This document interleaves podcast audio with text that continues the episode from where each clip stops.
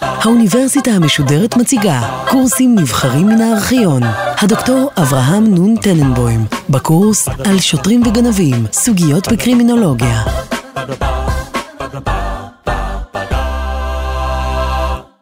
בשיחה הקודמת דיברנו על הקלסיקנים שסוברים שכל התנהגות אנושית, כולל התנהגות עבריינית, נובעת מבחירה חופשית של האדם. ההשקפה הנוגדת הייתה פוזיטיביסטית, שטענה שהתנהגות אנושית, או לפחות חלקה, נגרמת על ידי גורמים שמחוץ לשליטתו. המסקנה היא כמובן שגם התנהגות עבריינית נגרמת על ידי סיבות חיצוניות. אחת ההשקפות הרלוונטיות היא המסגרת הביולוגית. בתוכה קיימות תיאוריות שונות, פיזיונומיות, פיזיולוגיות, ביוכימיות, גנטיות ועוד. ההשקפה הביולוגית הייתה מקובלת במאה ה-19 ונחשבת, ונחשבה כמדעית וסבירה. בתחילת ואמצע המאה ה-20 היא נדחתה לחלוטין.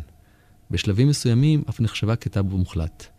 מי שהביע בה תמיכה נחשב לעתים לגזען, אם לא גרוע מכך. אבל בשנים האחרונות חל שינוי, וכיום נחשבת ללגיטימית למדי. במיוחד בשילוב עם תיאוריות סוציולוגיות. אנחנו נתחיל בתיאור היסטורי של הדעות השונות. לא נקדיש לכך יותר מדי זמן, מהסיבה הפשוטה שרוב התיאוריות שהוצאו עד היום התגלו כלא נכונות. בחלק השני של השיחה נתרכז בשאלות הקשורות לגנטיקה. דהיינו, האם ניתן לומר שנטייה לפשיעה ועבריינות, או לפחות חלק מהנטייה לפשיעה, עוברת בתורשה? צריך לזכור שכל הרעיון הביולוגי מבוסס על ההנחה שהפושעים שונים מהלא פושעים באופן פיזי. דהיינו, הגוף של הפושע שונה מהגוף של הלא פושע, ומה שאנחנו מחפשים זה את השוני ביניהם. ההבדלים יכולים להיות כמובן במראה, בהורמונים, במערכת העצבים, בגנים, באוכל שהם אוכלים וכן הלאה. את התפיסה הביולוגית כולה ניתן להגדיר לכן כמצא את ההבדלים במרכאות, בין העבריינים לבין האזרחים ההגונים. כמובן, אחרי שנמצא את ההבדלים, נצטרך להסביר איך ההבדלים משפיעים וגורמים לפשיעה. אבל בראש ובראשונה, אנחנו צריכים לדעת האם בכלל יש הבדלים בין העבריינים לבין הלא עבריינים. הגרסה הביולוגית הפשטנית ביותר היא שפושעים שונים פיזית מאזרחים הגונים. האמת היא שאינטואיטיבית אנחנו סבורים בדרך כלל שהמראה מעיד על התוכן. תמיד האנשים הרעים בסיפורים ובסרטים נראים מפחידים. שלא לדבר על המכשפות, שתמיד מתוארות במראה לא מחמיא. בתרבות הפופולרית, עד היום, מדברים לפעמים על מצח גבוה כמראה על בינה וחוכמה, על אף נשרי וסנטר מוצק כמבטאים יכולת ביצוע, וכן הלאה. אין פלא לכן שעוד במאה ה-18 היה מדע מכובד שנקרא פיזיוגנומיה, ששפט בני אדם על סמך מראה. אחד המפורסמים היה שוויצרי בשם לווטר, שפרסם ארבעה כרכים על מדע במרכאות, הפיזיוגנומיה. הספר שלו הכיל משפטים שהתייחסו לאף בולט, עיניים תזזיתיות, סנטר חלש ועוד. הספר פורסם בציריך בשנת 1775, 11 שנים אחרי שבקריה פרסם את המסה שלו, וזכה בזמנו למוניטין מפורסמים לא פחות מבקריה. מבחינה היסטורית, הפיזיוגנומיה הקדימה ספרות אחרת, שעסקה בניתוח אופיו והתנהגותו של האדם על פי צורת הגולגולת. תיאוריה זו, המכונה פרנולוגיה, התבססה בעיקר על השקעים והבליטות של המוח. הטענה הייתה שהמוח מכיל את האישיות, וממילא השקעים והבליטות מבטאים רמה של תכונות פסיכולוגיות. תכונות כגון תחרותיות, חברתיות, פוריות ועוד כהנה וכהנה. התיאוריה הייתה יותר מסובכת. היא חילקה את כל התכונות לשלוש קבוצות. התכונות המוסריות במרכאות, התכונות האינטלקטואליות במרכאות, והתכונות האחרות הנחותות יותר. כמובן, אותן תכונות נחותות נבלמות על ידי התכונות האינטלקטואליות והמוסריות. לכל בן אדם אבל יש איזושהי ירושה של תכונות אישיות שנובעות מצורת מוחו הייחודית. המומחים של התיאוריה השתמשו בסרגלים, מדדו את אורך המוח, רוחב המוח, גודל השקע וכן הלאה. לפי זה הם טענו שהם יכולים לנבא, פחות או יותר, את תכונותיו של האדם. גם הפיזיוגנומיה וגם הפרנולוגיה נחשבות כיום ללא מדעיות. החשיבות שלהם היא בעיקר בכך שהם הקימו את הבסיס לאלה שנחשבו לחלוצי הקרימינולוגיה הביולוגית. אנחנו נתאר כעת שלושה מאותם חלוצים, לומברוזו האיטלקי, גורינג האנגלי והוטון האמריקאי. בחרנו בשלושה אלה לא בגלל הנכונות של הטענות שהם הציגו. ההפך הוא הנכון. כל השלושה תמכו ברעיונות שנראים כיום משונים. אבל הם נחשבים לראשוניים בגלל השיטות המחקריות והסטטיסטיות שהשתמשו בהם. העובדה היא שאם אנחנו רוצים לדחות את הרעיונות שלהם, נצטרך להשתמש בדיוק באותם כלים שהם השתמשו. הם נחשבים להוות השיטה הסטטיסטית בקרימינולוגיה, שעד היום ממש מקובלת על ידי רוב או כל החוקרים. נתחיל בלומברוזו, שנחשב לעיתים לאבי הקרימינולוגיה המודרנית. צזר לומברוזו היה רופא יהודי איטלקי, שבתחילה היה רופא צבאי, ואחר כך רופא בבתי סוהר.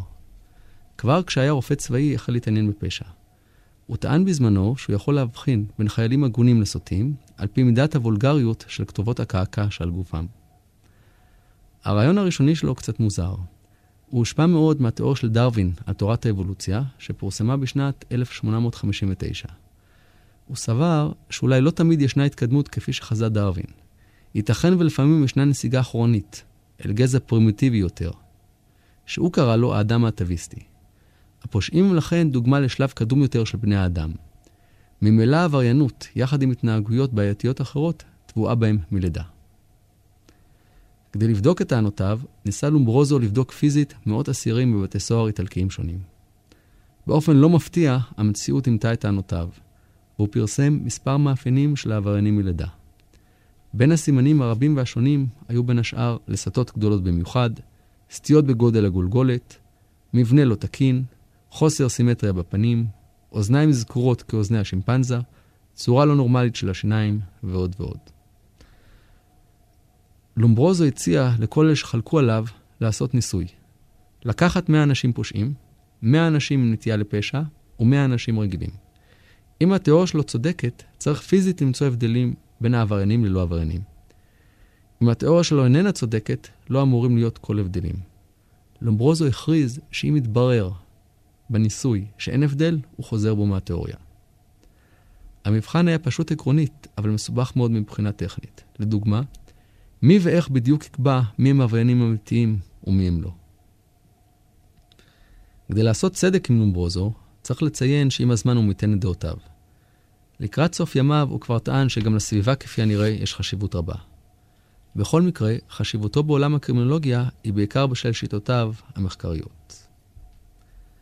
כמה שנים אחרי לומברוזו, החל אנגלי בשם גורינג את מחקרו על פושעים באנגליה.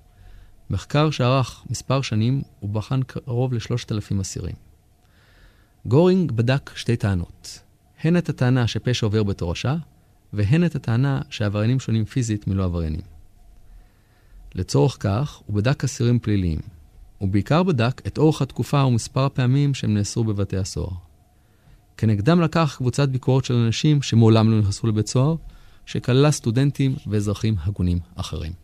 בסיכומו של המחקר הגיע גורינג לשתי מסקנות. ראשית, הוא דחה לחלוטין את הטענה של אומברוזו שעבריינים שונים פיזית מלא עבריינים.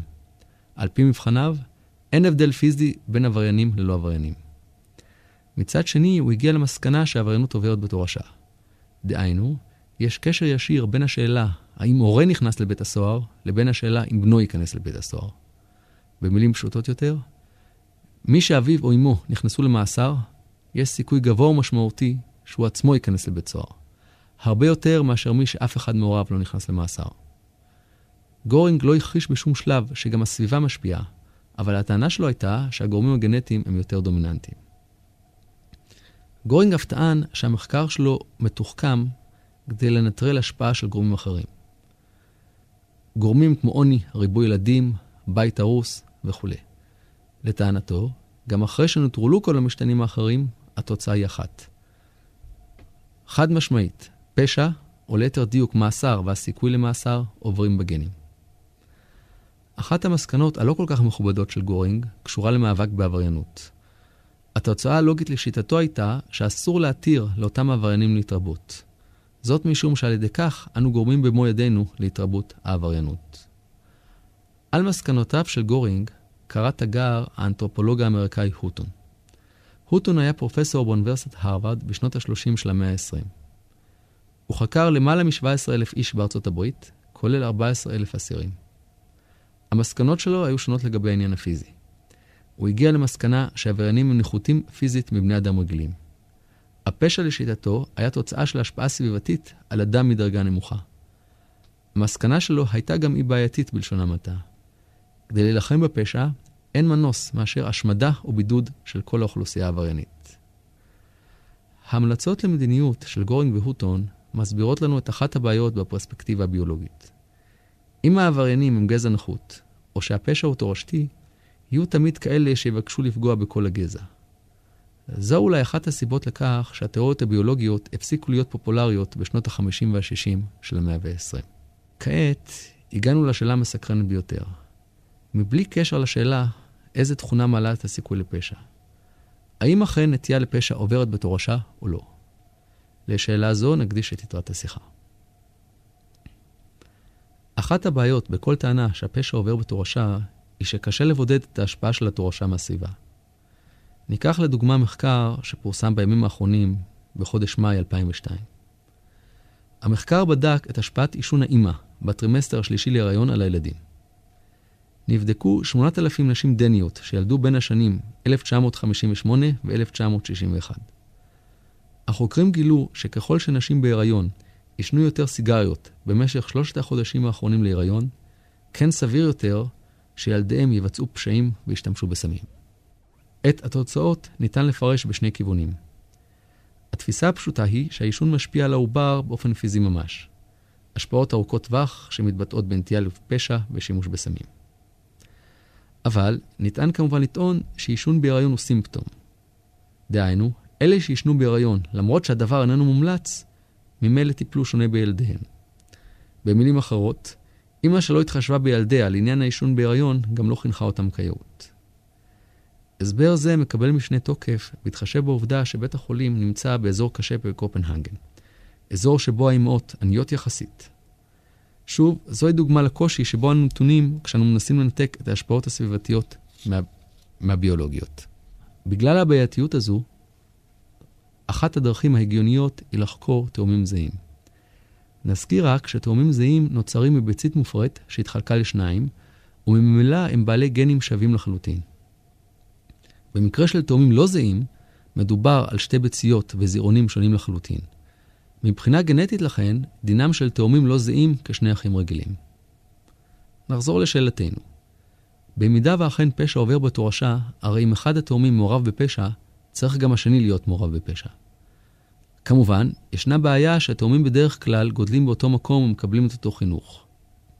כדי לנסות לנטרל את הסביבה, בדרך כלל משווים תאומים זהים לתאומים לא זהים.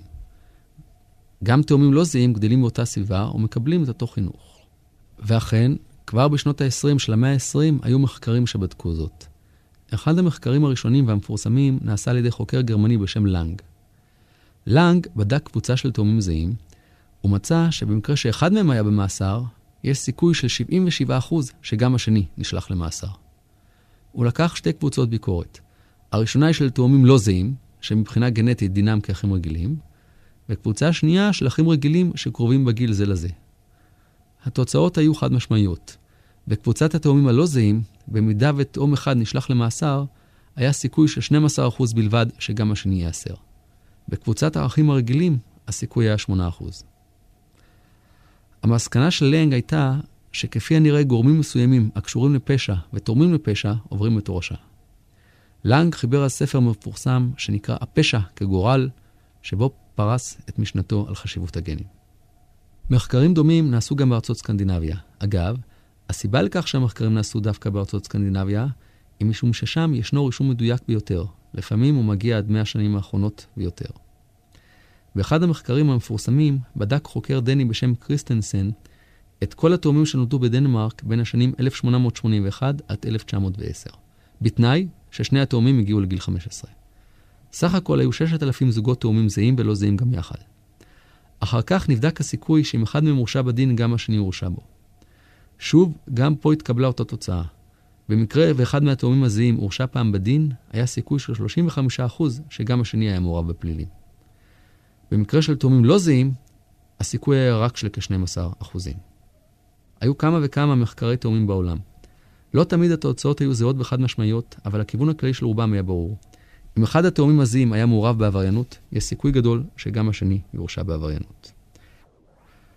אבל ישנה בעיה אחת של כל מחקרי התאומים. מטבע הדברים, תאומים זהים גם גדלים בסביבה זהה. אף פעם אי אפשר לשלול את ההנחה שהסביבה ולא הגנים השפיעו. מבחינה תאורטית, הדרך הנכונה היא לבדוק זוגות של תאומים זהים שהופרדו עם לידתם וגודלו על ידי משפחות אחרות. נעשה מספר מועט של מחקרים כאלו, אבל קשה לי להסתמך עליהם. הסיבה היא טכנית. אין כל כך הרבה זוגות תאומים זהים שמופרדים. ממילא קשה לנו לבדוק את הטענה הזו. כיוון שונה לחלוטין של חקירה עסק לא בתאומים, אלא בילדים מאומצים. בילדים מאומצים יש לנו מקרה שבו המטען הגנטי הוא של האב הביולוגי, בעוד שהסביבה קשורה לאב המאמץ. המחקרים המפורסמים יותר בשאלה זו נעשו גם הם בדנמרק. בעיקר על ידי מדניק ואחרים, בשנות ה-70 וה-80 של המאה ה-20.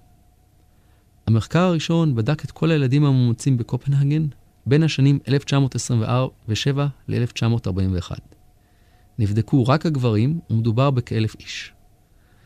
בנוסף לכך, נבדקו ההרשאות הפליליות של האבות הביולוגיים והאבות המאמצים. לטענת החוקרים, תוצאת המחקר הייתה ברורה. אם האבא הביולוגי היה עבריין, יש סיכוי גבוה יותר שגם הילד יהיה עבריין. יתרה מזו, עבריינות של האבא הביולוגי משפיעה יותר מאשר עבריינות של האבא המאמץ. באופן לא מפתיע, התברר שאם גם האבא הביולוגי וגם האבא המאמץ הם בעלי רקע עברייני, אז יש את הסיכוי הגבוה ביותר שגם הילד ייגרר לעבריינות. המחקרים שהצגנו הם רק חלק קטן מכלל המחקרים הרבים בתחום. אנחנו רוצים כעת לנסות ולסכם בקצרה את מה שניתן ללמוד מהם, ונעמוד קודם כל על שלוש נקודות עובדתיות חשובות. ראשית, בדרך כלל מחקרי תורשה למיניהם לא ניסו לבדוק רק עבריינות. יש מחקרים רבים שניסו לבדוק התנהגויות חברתיות למיניהן, כולל אלכוהוליזם, הומוסקסואליות, מחלות נפש ועוד ועוד. ידוע כיום שלמחלות נפש מסוימות, כגון סכיזופרניה ומאניה דפרסיה, יש מרכיב גנטי גבוה. בעיות גופניות רגילות, כגון מחלות לב, סכרת, נטייה לסרטן, בוודאי קשורות לתורשה. אפילו נטייה לקרחת היא כנראה תורשתית. כך שאין היום חולק על כך שלגנים חשיבות מרובה באופן כללי. הנקודה השנייה היא שהכיוון הכללי של כל המחקרים הוא די ברור. לא ניתן להתחמק מכך שיש בוודאי תכונות שעוברות בתורשה, שמשפיעות גם על נטייה לעבריינות. אבל הנקודה השלישית וחשובה מכל היא, קשורה לכך שהגורמים הביולוגיים הם כנראה שוליים. התוצאה של המחקרים הייתה שגנטיקה משפיעה, אבל כמות ההשפעה היא מועטה. ברוב המקרים היא זניחה. צריך להדגיש שכיום אין מי שמדבר ברצינות על עבריינות כעוברת בתורשה. בדרך כלל מדברים על תכונות המעלות את הסיכוי למעורבות בפשע. למשל, תוקפנות, נכונות לקחת סיכונים, עקשנות, פעילות יתר וכן הלאה. יושם לב אבל שאותן תכונות יכולות להיות גם חיוביות. נכונות לקחת סיכונים יכולה לגרום לעבריינות, אבל היא תכונה חיובית לעיתים, לאיש עסקים או למטפס הרים. תוקפנות נחשבת לתכונה גרועה, אבל היא טובה לעיתים למתאגרף או, לכבאי. כל התיאוריות הביולוגיות שקיימות כיום רואות בהשפעה ביולוגית גנטית אחד מהגורמים לפשע. זאת אומרת, הנוכחית של גנים מסוימים יכולה להגביר את האפשרות שבסופו של דבר תתבטא בהתנהגות בלתי מקובלת, שיכולה גם להיות פשע. כל אלה שמנסים לבנות מודל להסברת הפשיעה, מוסיפים בתוכו גם מרכיבים ביולוגיים. בכמות הידע שיש היום, אין לנו היום, ואולי לא תהיה בעתיד דרך, למדוד את השפעתו של הרכיב הגנטי. סביר להניח שבעתיד נוכל לעשות זאת יותר. אבל לא ניתן להתעלם ממנו לחלוטין. אנחנו צריכים להיות מודעים לכך שגם הגנים משפיעים יחד עם גורמים אחרים על הפשיעה. נרצה בכך או לאו.